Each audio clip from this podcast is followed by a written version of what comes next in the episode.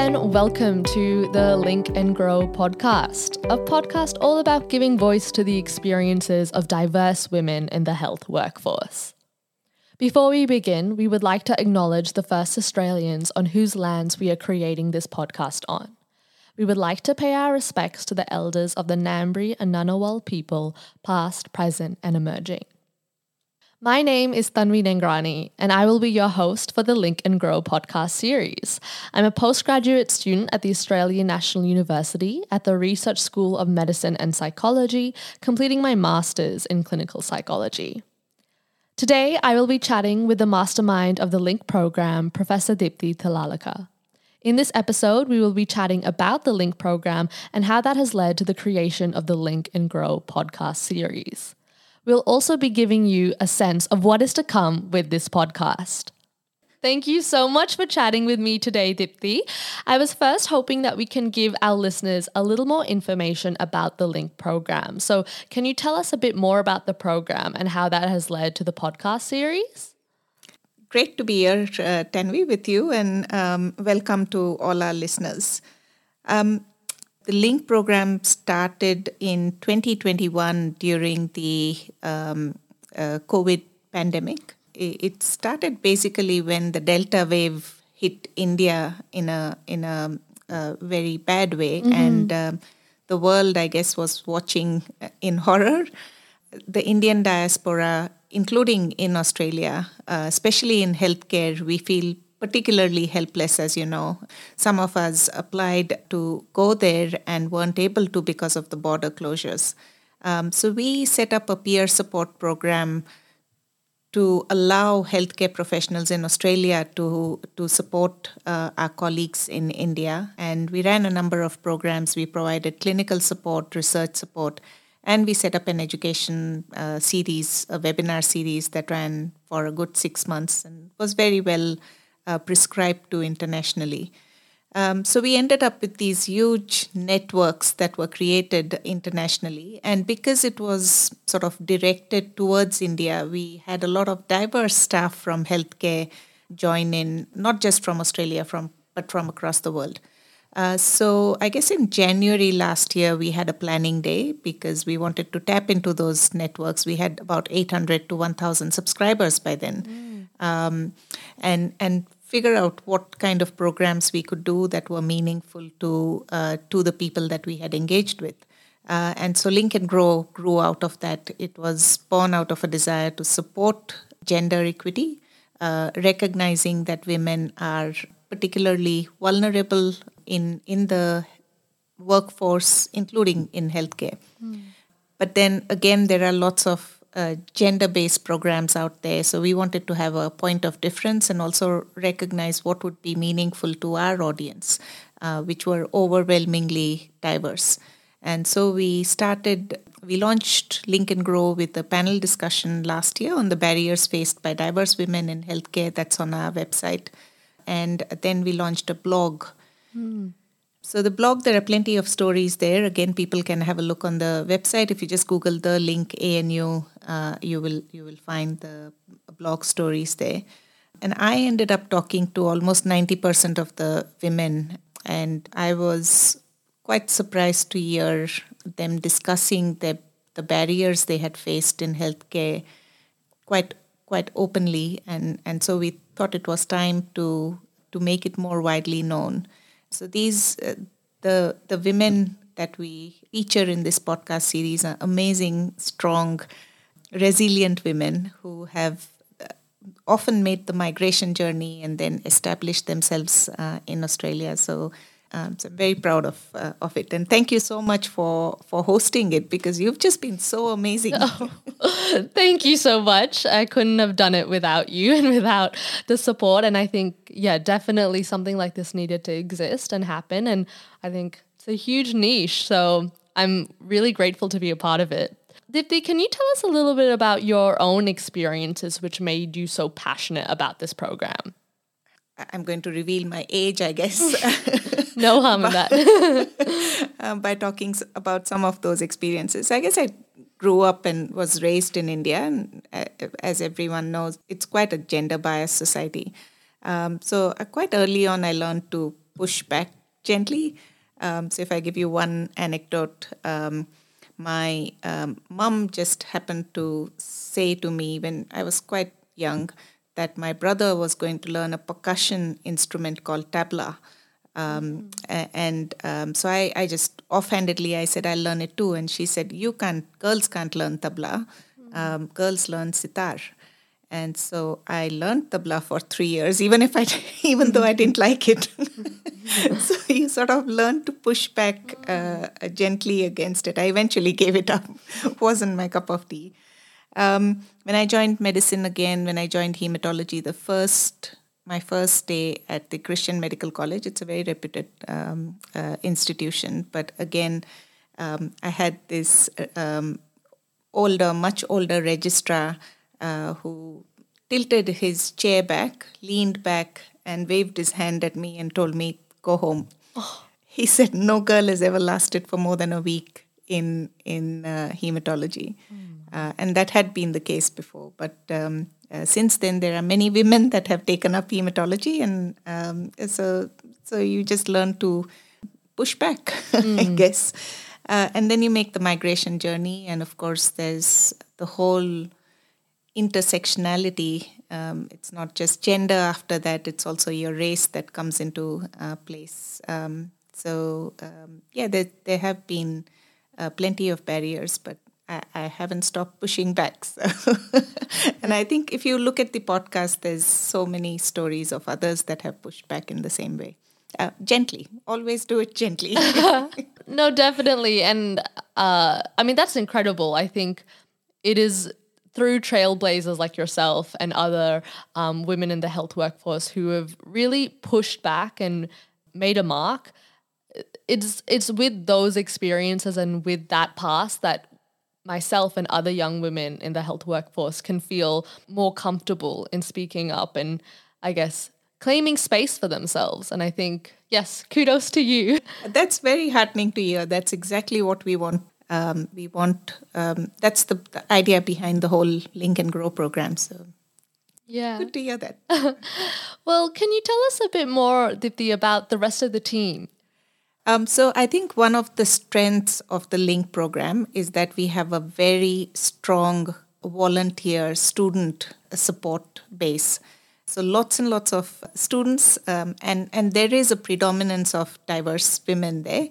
Everyone is welcome to join, but uh, so far, I think there has been a, a, predominance of those. So, Jamila Noordin, um, you, uh, mm-hmm. Tanvi, and uh, Arpita Das, she's a, a, Bachelor of Medical Sciences uh, student at the Australian National University.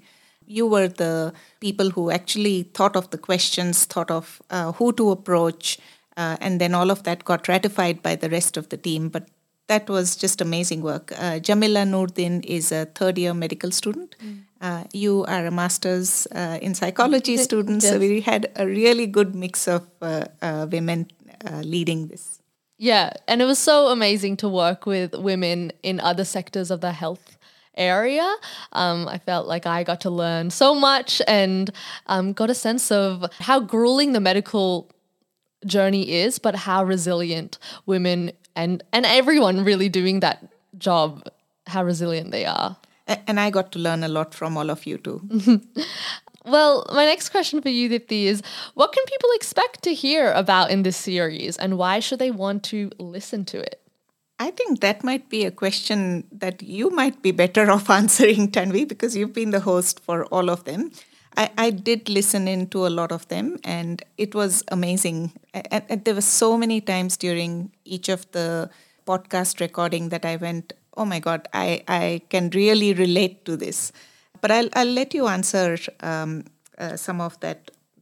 Um, and then maybe I can talk a little bit about how that fits into uh, into cultural diversity in, in Australia more broadly? Yeah.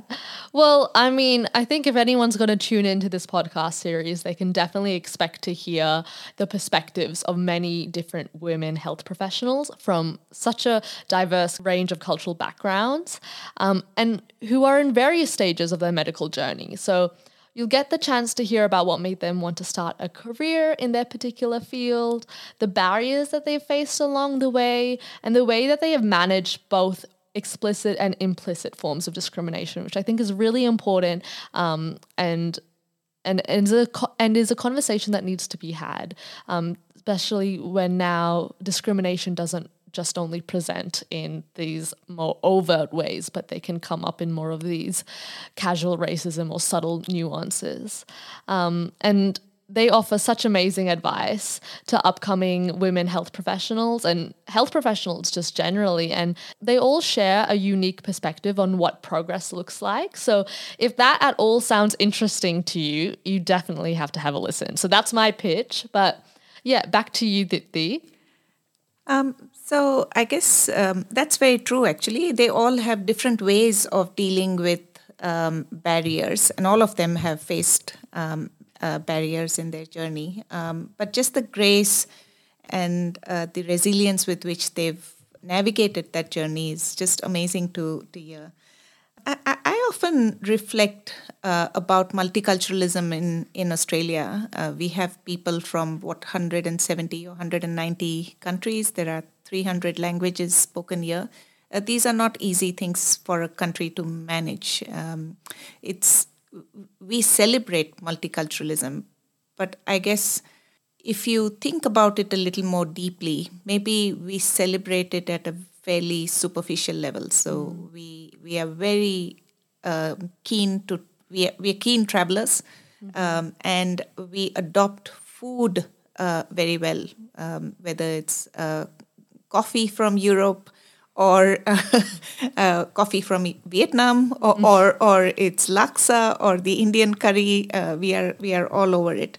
Uh, and likewise, I think when migrants come to Australia, they adopt the barbecue, uh, mm-hmm. the um, water sports, um, the lifestyle at the beach uh, very enthusiastically. Uh, but in terms of really understanding what makes each culture tick and what drives people from different cultures and how they can all work together to improve outcomes, I guess, for Australia and for both at a social level and at the workplace uh, is something that we are perhaps just starting to to uncover and and um, uh, dig into. Um, so I think there's a lot that needs to be done in terms of people understanding each other, and I guess even organizations recognizing that diversity, allowing everyone to feel psychologically safe, and really tapping into everyone's strengths rather than trying to f- get people to fit a particular mold. Mm. There is no mold.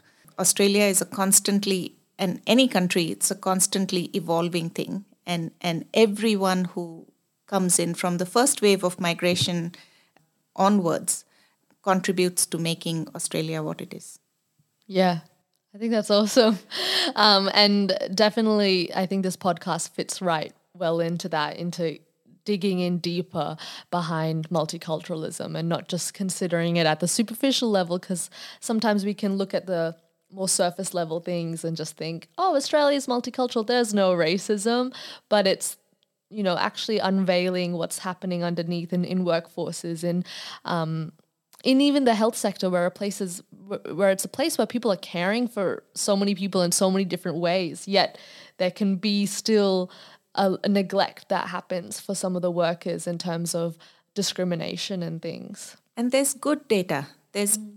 there's good data out there to show that if you've got diverse teams particularly in healthcare your outcomes for the organization for patients and for staff are much much better uh, so there's there's a real need to to to change, I guess, how we uh, approach multiculturalism. Mm-hmm.